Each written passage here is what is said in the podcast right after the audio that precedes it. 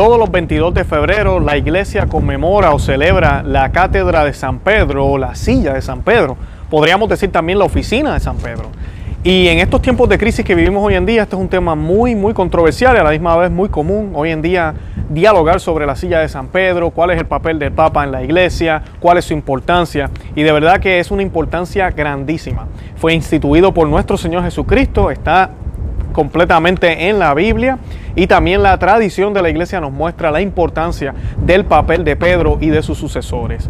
Hoy yo les voy a estar compartiendo un artículo escrito por el, historiador Roberto de Matei, en el cual él toca varios temas, entre ellos habla de la papolatría, toca el tema de la verdadera fidelidad al papado y a la silla de San Pedro, a la cátedra de San Pedro, y qué tenemos que hacer en estos tiempos de crisis. También nos habla de crisis anteriores y de cómo nosotros podemos mantenernos fiel al papado independientemente de quién ocupe la silla. Eso les voy a estar compartiendo en el día de hoy.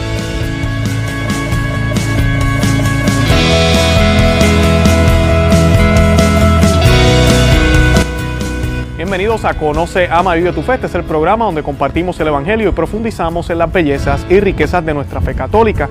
Les habla su amigo y hermano Luis Román y quisiera recordarles que no podemos amar lo que no conocemos y que solo vivimos lo que amamos. Como ya les mencioné, les voy a estar compartiendo un texto de Roberto de Matei, historiador católico, defensor de la sana doctrina.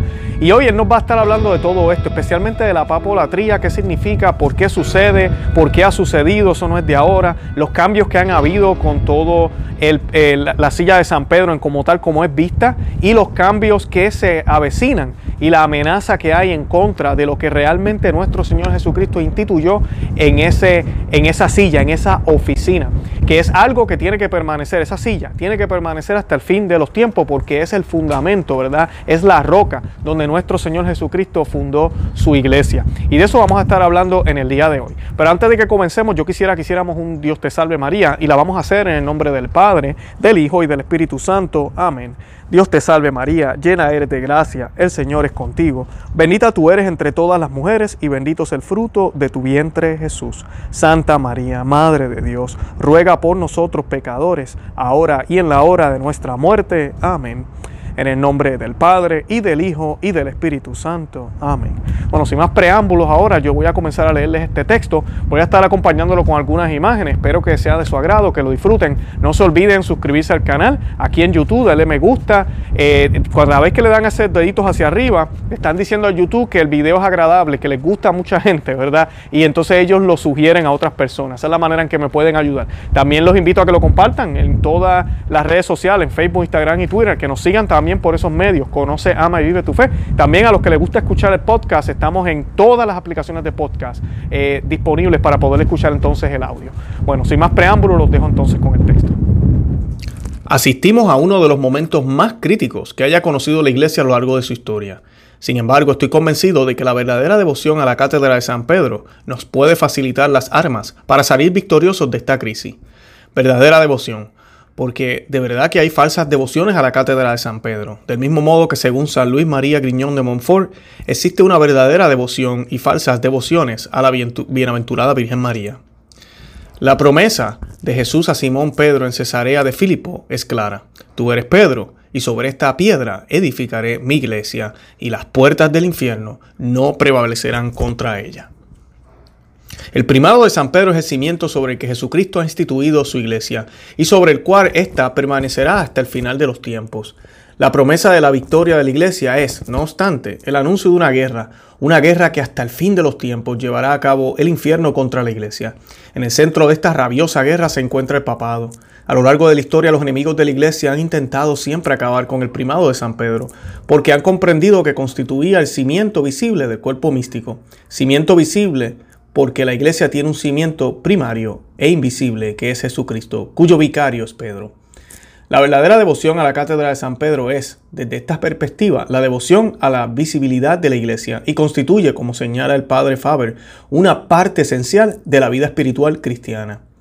Uno de los ataques más violentos que ha sufrido el papado en la historia tuvo lugar en los años inmediatamente anteriores a la Revolución Francesa, bajo el pontificado de Gianangelo Bracci, Pío VI. En Alemania, el teólogo Johann Nicolaus von Hontain, conocido por el seudónimo de Justino Febronio, negaba el primado de gobierno de Pedro y era partidario de una organización eclesiástica cuya potestad suprema radicaba en la colegiabilidad de los obispos. Frevionio afirmaba que no quería combatir al Papa, sino el centralismo de la curia romana, a la cual quería contraponer los sínodos episcopales nacionales y provinciales.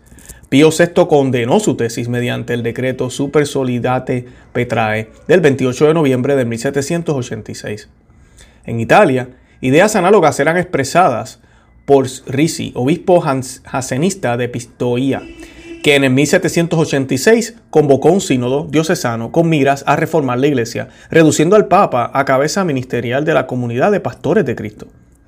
Entretanto, estalló la Revolución Francesa y Pío VI, por la carta Quod Alinquantum del 10 de marzo de 1791, condenó la constitución civil del clero, la cual afirmaba que si los obispos son independientes del Papa, los sacerdotes son superiores a los obispos y los párrocos deben ser elegidos por los fieles. Por la bula Autorem Fidei del 28 de agosto de 1794, se condenaron también los errores eclesiológicos del sínodo de Pistoia. Pío VI quedó muy afectado por la revolución.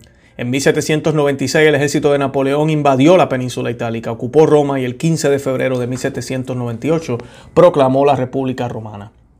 El sumo pontífico fue hecho prisionero y conducido a Francia, a la ciudad de Valencia, donde el 29 de agosto de 1799 falleció, agotado por los sufrimientos. La revolución parecía haber triunfado sobre la iglesia. El cadáver de Pío VI permaneció insepulto durante varios meses, hasta que fue inhumado en el cementerio de la ciudad, en una caja de las reservadas a los pobres, sobre la que estaba escrita la leyenda ciudadano Gianangelo Bracci, alias Papa. La municipalidad de Valencia notificó al directorio la muerte de Pío VI, añadiendo que se había dado sepultura al último pontífice de la historia. Diez años más tarde, en 1809, también Pío VII, sucesor del anterior anciano y enfermo, fue hecho prisionero y tras dos años encarcelados en Sabona, fue hecho fue llevado a Fontainebleau, donde permaneció hasta la caída de Napoleón, obligado a plegarse a la voluntad de éste. Nunca se había visto al papado tan débil a los ojos del mundo, pero diez años más tarde, en 1819, Napoleón había desaparecido de la escena y Pío VII estaba de vuelta en el solio pontífice y era reconocido como suprema autoridad moral por los soberanos europeos. Aquel año de 1819 se publicó De León del Papa, obra maestra del conde Joseph de Maistre, que alcanzaría centenares de reimpresiones y fue precursora del dogma de la infabilidad pontífica, que más tarde definiría el Concilio Vaticano I. El libro del Papa está considerado un manifiesto del pensamiento contrarrevolucionario que se opone al liberalismo católico de los siglos 14 y, y, 20. Quisiera hoy hacerme eco de esta escuela de pensamiento católica. Cuando en 1869 se inauguró el Concilio Vaticano I, se enfrentaron dos partidos. Por una parte los católicos ultramontanos o contrarrevolucionarios, apoyados por Pío IX, que defendían la aprobación del dogma del primado petrino y la infabilidad pontífica. Entre ellos figuraban ilustres prelados como el cardenal Henry Edward Manning, arzobispo Westminster, Monseñor Louis Pie, obispo de Poitiers, Monseñor Conrad Martin, obispo de Panderborg, arropados por los mejores teólogos de la época como los padres Juan Bautista Francais, Joseph Clouten y O. Henry Ramier. En el bando opuesto, los católicos liberales estaban capitaneados por el Monseñor Maret, decano de la Facultad de Teología de París, y por Ignaz von Dollinger, rector de la Universidad de Múnich. Los liberales, haciéndose eco de la tesis conciliarista y galicana, sostenían que la autoridad de la Iglesia no reside solo en el sumo pontífice, sino en el Papa unido a los obispos, y consideraban erróneo, o al menos inoportuno, el dogma de la infabilidad. El 8 de diciembre de 1870, Pío IX definió mediante la Constitución Pastor a Aeternus los dogmas del primado petrino y de la infabilidad pontífica. Hoy en día, dichos dogmas constituyen para nosotros un precioso punto de referencia en que basar la verdadera devoción a la cátedra de San Pedro. Aunque los católicos liberales fueron derrotados en el Concilio Vaticano I, un siglo más tarde serían los protagonistas y vencedores del Concilio Vaticano II. Galicanos, jansenistas y febronianos sostenían abiertamente que la estructura de la iglesia debía ser democrática, guiada desde abajo por los sacerdotes y obispos de quienes el Papa sería un mero representante.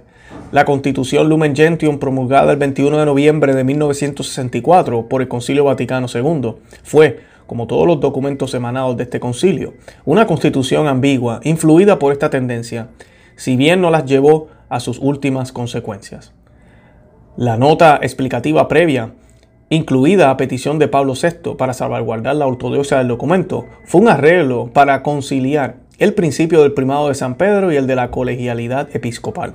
Con Lumen Gentium sucedió lo mismo que con la constitución conciliar Gautium Spes, que puso en pie de igualdad los dos fines del matrimonio, el procreativo y el unitivo.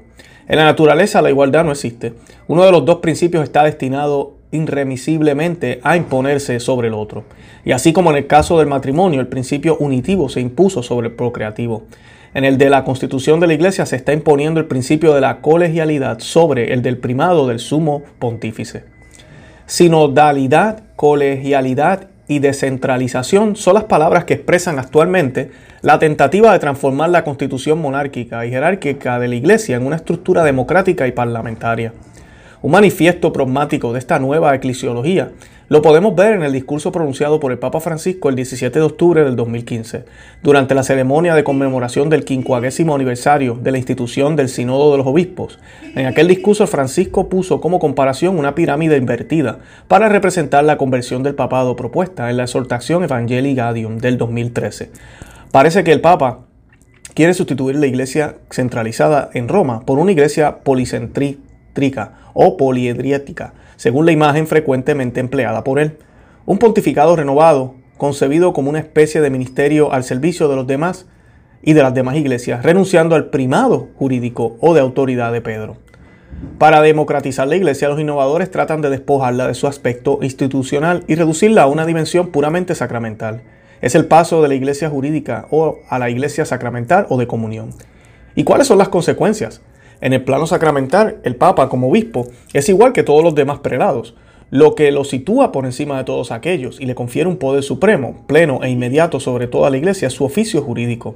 El munus específico de sumo pontífice no consiste en su potestad de orden, que comparte con todos los demás obispos del mundo, sino en su potestad de jurisdicción o de gobierno, que lo distingue de todos los demás prelados. El cargo cuya titularidad ostenta el Papa no supone un cuarto nivel en las órdenes sagradas por encima del diaconado, el sacerdocio y el episcopado. El ministerio petrino no es un sacramento, sino un oficio, porque el Papa es el vicario visible de Jesucristo. La Iglesia, sacramento, disuelve, por la propia visibilidad de la Iglesia, el primado petrino. Jesucristo confió la misión del gobierno a San Pedro después de la resurrección, cuando le dijo, apacienta mis corderos, pastorea mis ovejas. Juan 21, 15 al 17. Con estas palabras el Señor confirma la promesa hecha al príncipe de los apóstoles en Cesarea de Filipo, cuando lo nombró su vicario en la tierra, con potestad de jefe supremo de la iglesia y pastor universal. La verdadera devoción a la cátedra de San Pedro no es el culto al hombre que ocupa esta cátedra, sino amor y veneración a la misión que Jesucristo confió a San Pedro y a sus sucesores. Se trata de una misión visible y perceptible para los sentidos, como explicaron León XII en la encíclica Satis Gonitum en 1896 y Pío II en la encíclica Mystici Corporis de 1943. Al igual que su fundador, la iglesia consta de un elemento humano visible y externo y de un elemento divino, espiritual e invisible. Es una sociedad al mismo tiempo visible y espiritual, temporal y eterna, humana por los miembros de los que está compuesta y divina por sus orígenes, sus fines y sus medios sobrenaturales. La iglesia es visible en primer lugar porque no es ni una corriente espiritual ni un movimiento de ideas, sino una verdadera sociedad, dotada de una estructura jurídica, como las otras sociedades humanas. Y es visible también como sociedad sobrenatural porque se la puede reconocer por sus notas externas, al ser siempre una católica, apostólica y romana. Es en el Papa en quien se concentra y condensa dicha visibilidad.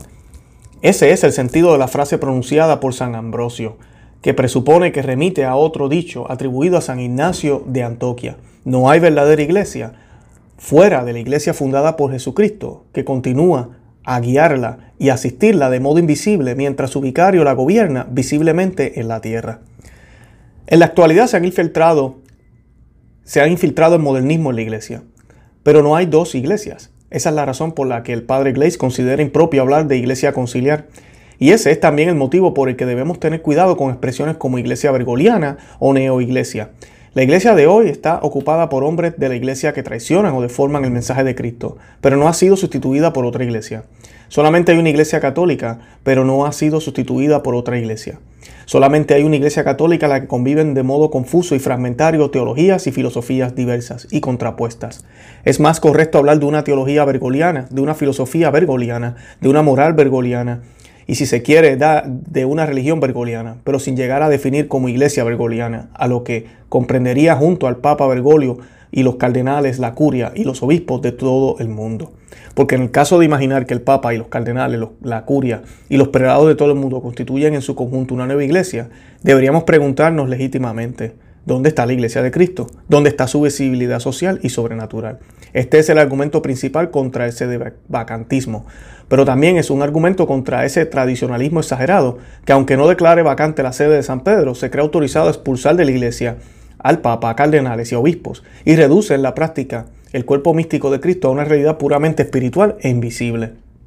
La iglesia como sociedad visible tiene necesidad de una jerarquía visible, de un becario de Cristo que la gobierne visiblemente. La visibilidad es ante todo la de la cátedra de San Pedro, sobre la que se han sentado hasta hoy 266 pontífices. El Papa es una persona que ocupa una cátedra. No es la cátedra en persona, pero existe el peligro de que la persona haga olvidar la existencia de la cátedra, es decir, la institución jurídica que antecede a la persona. La papolatría es la falsa devoción de quien no ve en el Papa reinante a uno de los sucesores de San Pedro, sino que lo considera un nuevo Cristo en la tierra, personalizado, reinterpretando, reinventando, imponiendo el magisterio de sus predecesores, acrecentando, mejorando y perfeccionando la doctrina de Cristo. Antes que un error teológico, la papolatría es una actitud psicológica y moral deformada. Los papolatras suelen ser conservadores o moderados, que se engañan creyendo que pueden lograr buenos resultados en la vida sin lucha y sin esfuerzo. El secreto de su vida está en adaptarse continuamente a fin de sacar el mejor partido a toda situación. Su lema es que no pasa nada y no hay motivo de preocupación. Para ellos la realidad no es jamás un drama. Los moderados no quieren que la vida sea un drama, porque los obligaría a asumir responsabilidades de las que no quieren hacerse cargo. Pero, como la vida es con frecuencia dramática, su sentido de la realidad está trastornado y caen en un irrealismo total. Ante la crisis actual de la iglesia, el moderado reacciona negándola instintivamente. Y la manera más eficaz de tranquilizar la propia conciencia es afirmar que el Papa nunca se equivoca, aun cuando se contradiga a sí mismo o contradiga a sus predecesores. A esta altura, el error pasa inevitablemente del plano psicológico al doctrinal y se transforma en papolatría, o sea, en la mentalidad de que siempre hay que obedecer al Papa independientemente de lo que haga o diga, porque el Santo Padre es la regla única y siempre infalible de la fe católica. En el plano doctrinal, la papolatría hunde sus raíces en el voluntarismo de, en el voluntarismo de Guillermo de Oscam, que paradójicamente fue un obispo adversario del papado. Mientras Santo Tomás de Aquino afirma que Dios, verdad absoluta y sumo bien, no puede querer ni hacer nada contradictorio, sostiene que Dios puede querer y hacer cualquier cosa, incluso que, que paradoja el mal, ya que el mal y el bien no existen en sí, sino que Dios hace que sean tales. Para Santo Tomás, una cosa se ordena o se prohíbe, porque ontológicamente es buena o mala. Para los seguidores de Ocán es todo lo contrario. Una cosa es buena o mala dependiendo de lo que Dios de que Dios la haya mandado o prohibido. El adulterio, el asesinato o el robo son malos solamente porque Dios los ha prohibido. En cuanto se admite este, ese principio, no solo la moral se vuelve relativa, sino que el representante de Dios en la tierra, el vicario de Cristo, podrá a su vez ejercer su autoridad suprema de modo absoluto y arbitrario, y a los fieles no podrán hacer otra cosa que tributarle obediencia incondicional. En realidad, la obediencia en la iglesia supone para el súbdito el deber de cumplir no solo la voluntad del superior, sino únicamente la de Dios. Por esta razón la obediencia no es nunca ciega ni incondicional. Tiene límites fijados por la ley natural y divina y por la tradición de la iglesia, de la cual el pontífice es custodio y no creador. Para el papólatra, el papa no es el vicario de Cristo en la tierra, que tiene el cometido de transmitir íntegra y pura la doctrina que ha recibido, sino un sucesor de Cristo que perfecciona la doctrina de sus predecesores, adaptándola con el paso de los tiempos. La doctrina del Evangelio está para él en perpetua evolución porque coincide con el magisterio del pontífice en ese momento reinante. El magisterio perenne es sustituido por un magisterio viviente expresado en una enseñanza temporal que cambia a diario y tiene su regula fidei en el sujeto de la autoridad en vez de en el sujeto de la verdad transmitida. Una consecuencia de la papolatría es la pretensión de canonizar a todos y a cada uno de los papas para que toda palabra y todo acto de gobierno de ellos adquiera retroactivamente carácter infalible. Esto sí, esto solo se hace con los pontífices posteriores al Concilio Vaticano II, no con los que precedieron tal concilio. Llegados a este punto, deberíamos plantearnos lo siguiente. La época dorada de la Iglesia fue la Edad Media. Sin embargo, los únicos papas medievales canonizados por la Iglesia, San Gregorio VII y Celestino V, en los siglos XII y XIII, vivieron grandes pontífices y ninguno de ellos ha sido canonizado. Durante siete siglos, entre el siglo XIV y el siglo XX, solo se canonizó a Pío V y Pío X. ¿Es que los otros fueron papas indignos y pecadores? Desde luego que no. Pero la virtud heroica en el gobierno de la iglesia es la excepción, no la regla. Y si todos los papas son santos, ninguno lo es. La santidad lo es cuando es excepcional, pero pierde sentido cuando se convierte en la regla. Hay quien sospecha que actualmente se quiere canonizar a todos los pontífices precisamente porque ya no creen en la santidad de ninguno. Quien quiera ahondar en este problema encontrará provechosa lectura en los artículos de Christopher Ferrara. La papolatría no existe en sentido abstracto. Hoy en día se debería hablar con más precisión. Por ejemplo, franciscolatría y también la benedictolatría, como bien ya ha enseñado Miguel Ángel Ñáñez de Adelante la Fe. Esa papolatría puede llegar a contraponer un pontífice a otro. Por ejemplo, los seguidores del Papa Francisco a los de Benedicto, pero también pueden conducir a intentar la armonía y convivencia de ambos papas, imaginando una posible división de funciones. Es significativo e inquietante lo sucedido con ocasión del quinto aniversario de la elección del Papa Francisco. Toda la atención de los medios se ha concentrado en el caso de la carta de Benedicto XVI a Francisco, una carta que resultó haber sido manipulada y que ha causado la dimisión del encargado del comunicado de la comunicación del Vaticano, Monseñor Darío Vigano. Con todo el debate reveló la existencia de una falsa premisa aceptada por todos, que hay una especie de diarquía pontificia, según la cual hay, un, hay uno que es papa en el ejercicio de sus funciones, Francisco, y otro, Benedicto, que sirve a la cátedra de San Pedro con la oración y en, y en caso necesario orientando la, orientando. La existencia de dos pontífices se admite como un hecho consumado, solo se discute la naturaleza de su relación, pero la verdad es que es imposible que haya dos papas. El papado es indivisible, solo puede haber un solo vicario de Cristo. Benedicto XVI tenía la facultad de renunciar al pontificado, pero habría, pero habría debido, en consecuencia, renunciar al nombre de Benedicto XVI, a la sotana blanca y al título de Papa Emérito. En resumidas cuentas, tendría que haber dejado definitivamente de ser Papa e incluso haber dejado de residir en el Vaticano. ¿Por qué no lo ha hecho? ¿Por qué parece que Benedicto XVI está convencido de que todavía es Papa, aunque sea un Papa que ha renunciado al ejercicio de su ministerio petrino?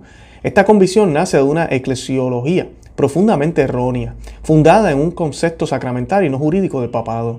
Si el munus petrino es un sacramento y no un cargo jurídico, imprime carácter, pero en ese caso sería imposible renunciar al cargo. La renuncia presupone la revocabilidad del cargo y es por tanto irreconciliable con un concepto sacramental del pontificado.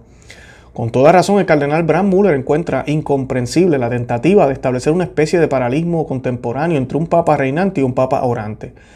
Un papado bicéfalo sería una monstruosidad, ha afirmado. El derecho canónico no reconoce la figura de un papa emérito. El dismisionario, en consecuencia, ya no es obispo de Roma, ni papa, ni siquiera cardenal. Por lo que se refiere a las dudas en cuanto a la elección del Papa Francisco, la profesora Gelandina Boni señala que el derecho canónico siempre ha enseñado que en una serena universalis ecclesiae ansoeo es señal y efecto infalible de una elección válida y un pontificado legítimo, y la adhesión del pueblo de Dios al Papa Francisco no ha sido puesta en duda hasta el momento por ninguno de los cardenales que participaron en el conclave. Esto también es consecuencia del carácter visible de la Iglesia y del papado.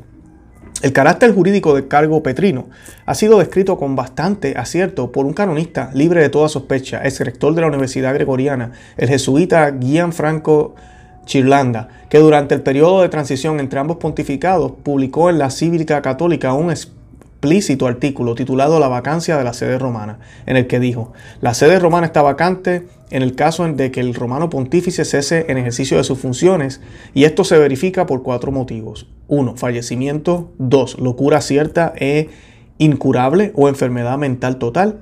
Tercera, notoria apostasía, herejía o cisma. Y cuatro, dimisión. El Papa Aguilanda explica en el primer caso de la sede apostólica queda vacante desde el momento de la muerte de Romano Pontífice, en el segundo y tercero desde el momento de la declaración por parte de los cardenales y en el cuarto desde el momento de la renuncia. En este caso el criterio es seguir, a seguir es, es la salvaguarda de la propia comunión eclesial. Si ésta no correspondiese ya al Papa, el pontífice ya no tendría ya ninguna potestad, porque perdería su cargo primado. En este punto, el padre Girlanda se centra en el tema del Papa hereje no hace la menor alusión de un pontífice que en febrero del 2013 no había sido elegido aún.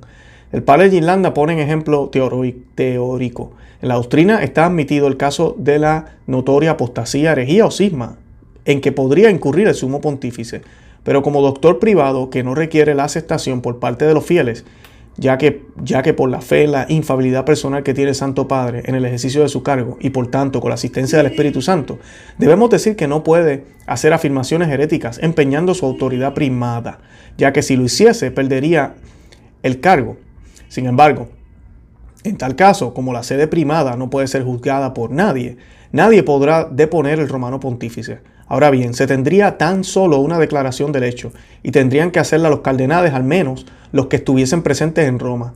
Con todo, tal eventualidad, si bien está prevista en la doctrina, se considera totalmente improbable por la intervención de la divina providencia en favor de la Iglesia. En su exposición, el padre Girlanda no, adopta una postura tradicionalista ni progresista, sino la de un estudioso que compila miles de años de tradición canónica. Si en el terreno de la filosofía y la teología el vértice indiscutible del pensamiento cristiano está representado por Santo Tomás de Aquino, en el del derecho canónico, el equivalente sería la escolástica, y está representado por el maestro Graciano y sus discípulos.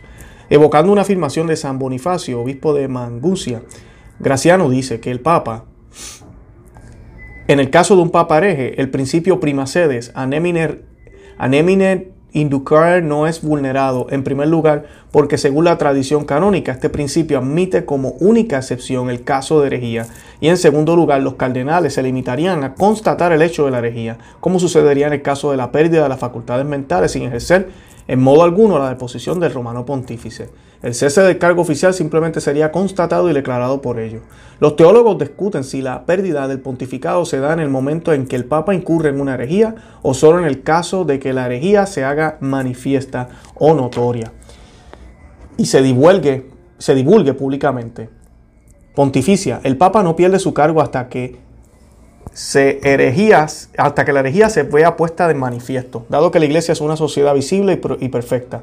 La pérdida de la fe por parte de su cabeza visible tiene que ser un hecho público, claramente reconocido por los fieles comunes, así como un árbol puede vivir cierto tiempo después de que se le han cortado las raíces. La jurisdicción también puede mantenerse, aunque sea precariamente, después de que el titular de ella caiga en herejía. Jesucristo mantiene provisionalmente la persona del pontífice hereje en el ejercicio de su jurisdicción hasta que la iglesia constate que está dispuesto. Lo que es cierto es que reconocer la posibilidad de que un papa incurra en herejía no significa en modo alguno que disminuyan el amor y la devoción al papado. Significa admitir que el papa es el vicario, no siempre impecable ni siempre infalible, de Jesucristo, única cabeza del cuerpo místico de la iglesia. El tema de la visibilidad de la iglesia es un argumento válido para combatir otra tentación actualmente muy extendida, el catacumbismo. El catacumbismo es la actitud de quien se retira del campo de batalla y se esconde creyendo ilusamente que podrá sobrevivir sin combatir. El catacumbismo es el rechazo del concepto combativo del cristianismo. El catacumbista no quiere combatir porque está convencido de que ya ha perdido la batalla. Acepta como un hecho la situación de inferioridad de los católicos sin remontarse a las causas que la han determinado. Pero si los católicos son minoritarios hoy en día es porque han perdido una serie de batallas. Han perdido esta batalla porque no la han combatido. Y no la han combatido porque han perdido la idea misma de que hay enemigos. Han vuelto la espalda al concepto agustiniano de las dos ciudades que luchan en la historia, único que puede brindar la explicación de todo lo que ha sucedido. Rechazar esta mentalidad combativa es aceptar como principio la irreversibilidad del proceso histórico y del catacumbismo se pasa inevitablemente al progresismo y al modernismo. Los catacumbistas oponen la iglesia constantiniana a la iglesia minoritaria y perseguida de los tres primeros siglos. Pero Pío XII, en su discurso a los jóvenes de Acción Católica del 8 de diciembre de 1947, refuta esta tesis y explica que los católicos de los tres primeros siglos no se refugiaron en las catacumbas, sino que fueron vencedores. Dijo, con frecuencia la iglesia de los primeros siglos ha sido presentada como la iglesia de las catacumbas, como si los cristianos de entonces acostumbraran vivir escondidos en ella.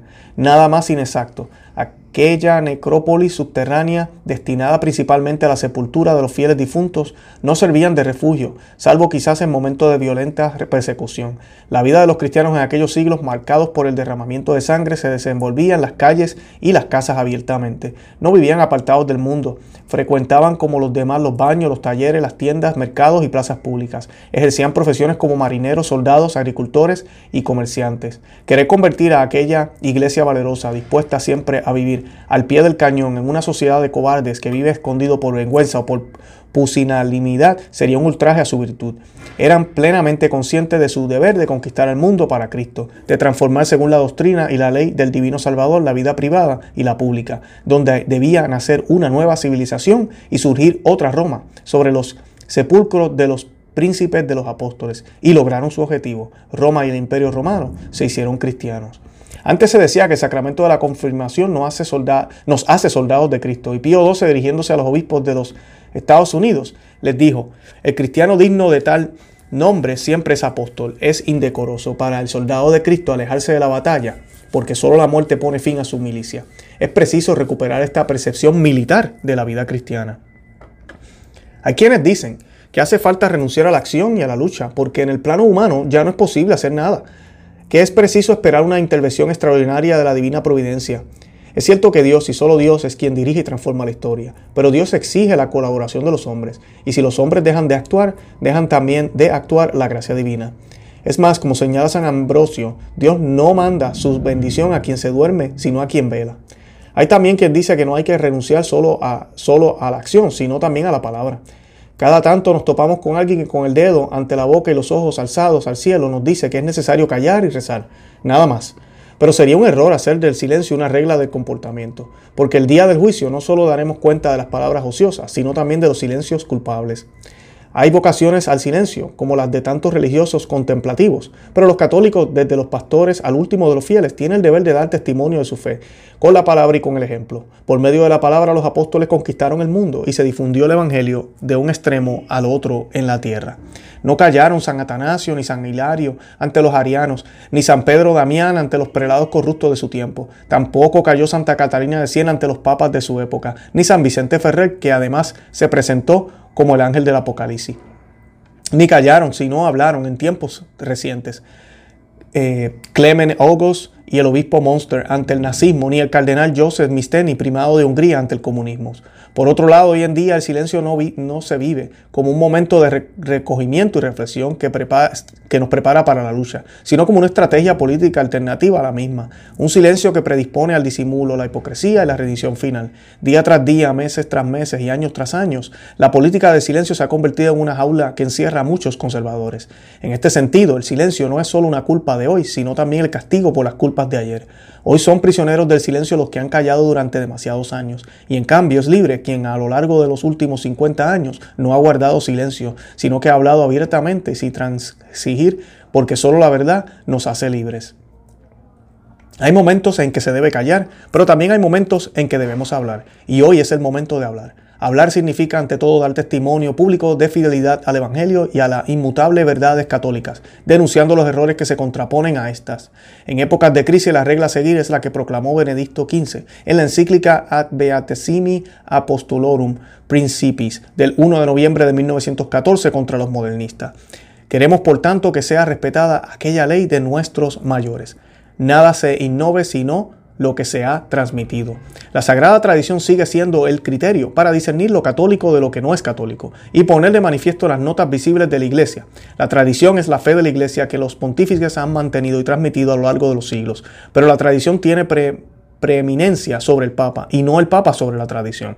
Por tanto, no basta con hacer una denuncia genérica de los errores que se oponen a la tradición de la Iglesia. Es preciso que demos a conocer el nombre de quienes, en el seno de la Iglesia, profesan una teología, una filosofía, una moral o una espiritualidad que se oponga al magisterio perenne de la Iglesia, sea cual sea el cargo que ocupen. Y hoy en día debemos reconocer que el propio Papa promueve y difunde errores y herejías dentro de la Iglesia. Necesitamos el valor para decirlo con toda la veneración debida al sumo pontífice. La verdadera devoción al papado se manifiesta en una actitud de resistencia filial como la de la corrección filial que se elevó al Papa Francisco en, el 2017. Pero no solo hay un tempus loquendi. Hay también un mondus loquendi con el que se expresa el católico. La corrección debe ser filial como se ha hecho, respetuosa, devota, sin sarcasmo, sin irreverencia, sin desprecio, sin celos, amargos, sin complacencia, sin orgullo, con profundo espíritu de caridad que es amor a Dios y a la Iglesia. En la actual crisis a toda profesión de fe y declaración de fidelidad que no tenga en cuenta la responsabilidad del Papa Francisco le falta fuerza, claridad y sinceridad. Necesitamos el valor para decir Santo Padre. Vuestra santidad es responsable de la confusión que reina hoy en la iglesia. Santo Padre, vuestra santidad es el primer responsable de las herejías que circulan actualmente en la iglesia. Los cardenales que callan y que al callar incumplen su cometido de ser consejeros y colaboradores del Papa, al que deberían dirigir públicamente palabras de amonestación y corrección fraterna, no dejan de ser responsables. Pero no basta con denunciar a los pastores que demuelen o que promueven la demolición de la iglesia. Es necesario reducir al mínimo indispensable la convivencia con esos como en el caso de una separación matrimonial. Si un padre ejerce la violencia física contra su mujer o sus hijos, la esposa, aunque reconozca la validez del matrimonio y no pida la anulación, puede solicitar la separación a fin de protegerse y proteger a sus hijos. La iglesia lo permite. Dejar de vivir juntos habitualmente significa en este caso distanciarse de las enseñanzas y prácticas de los malos pastores, negarse a participar en los programas y actividades que promueven. No debemos olvidar, sin embargo, que la iglesia no puede desaparecer. Por consiguiente, es necesario apoyar el apostolado de los pastores que se mantengan fieles a las enseñanzas tradicionales de la iglesia, participar en sus iniciativas y animarlos a hablar, actuar y guiar a la desorientada Grey. Es hora de apartarnos de los malos pastores y asociarnos a los buenos, dentro de la única iglesia en la que también conviven en un mismo terreno el trigo y la cizaña. Y tener presente que la iglesia es visible y no se puede salvar sola, apartada de sus legítimos pastores. La iglesia es visible y se salvará con el Papa, no sin el Papa. Es preciso renovar el vínculo de amor y de veneración que nos une al sucesor de San Pedro, principalmente con la oración, para que Jesucristo le dé a él y a todos los pastores la fuerza necesaria para no traicionar el sagrado corazón de Jesús, tampoco el depósito de la fe, y si eso sucediera, de retomar la dirección de la grey abandonada. Solo una voz suprema y solemne puede poner el proceso de autodemolición que está en acto la del romano pontífice, una única persona a quien ha sido garantizada la posibilidad de definir la palabra de Cristo haciéndose portavoz infalible de la tradición. Y si aún así el vicario de Cristo es infiel a su misión, el Espíritu Santo no dejará de asistir ni por un momento a su iglesia, en la que en momentos de apartamiento de la fe, un resto, aunque pequeño, de pastores y fieles seguirá siempre observando y transmitiendo la tradición, confiando en la divina promesa. Yo con vosotros estoy todos los días hasta la consumación del mundo. Mateo 28:20. En la cíclica Fulgen Radiator del 21 de marzo de 1947, con motivo del 14 centenario de la muerte de San Benito, Pío XII dijo, todo el que examine su ilustre vida e investiga la luz de la verdadera de la historia de la época tormentosa en que vivió, comprobará sin duda la verdad de aquella divina promesa hecha por Jesucristo a los apóstoles y a la sociedad que fundaba. Yo mismo estaré continuamente con vosotros hasta la consumación de los siglos. Promesa que no pierde su valor en ningún tiempo, sino que alcanza al curso de todos los siglos regidos por el imperio de Dios. Más aún, cuando con más encarnizamiento los enemigos acometen al nombre cristiano, cuando la nave de Pedro, dirigida por la providencia, es zarandeada por olas cada vez más violentas, cuando todo parece que está para desplomarse y no hay esperanza, ninguna de humano auxilio, entonces aparece Jesucristo cumpliendo su palabra, consolando, dispensando aquella fuerza que viene de lo alto, con lo que suscita nuevos atletas, defensores de la causa católica, que le devuelvan su antiguo esplendor y que con la ayuda de la gracia celestial le comuniquen todavía un mayor perfeccionamiento. El modelo para quienes permanecen fieles a la tradición en tiempos de crisis es la Santísima Virgen María, que mantuvo sola la fe el sábado previo a la resurrección y que después de la ascensión de Jesús al cielo no cayó, sino que sostuvo a la iglesia naciente con la firmeza y claridad de su palabra. Su corazón fue y sigue siendo cofre del tesoro de la tradición de la iglesia. Los verdaderos devotos de María, de los que habla San Luis María Griñón de Montfort, son también los verdaderos devotos del papado, que en tiempos de dejación de funciones por parte de la autoridad y de entenebrecimiento de la fe, no vacilan en empuñar la espada de dos filos de la palabra de Dios, con la que atravesarán por la vida o por la muerte aquellos a quienes lo envíe el Altísimo. Su batalla contra los enemigos de Dios acercará la hora del triunfo del Inmaculado Corazón de María, que será también la del triunfo del papado y de la iglesia restaurada. Roberto de Matei.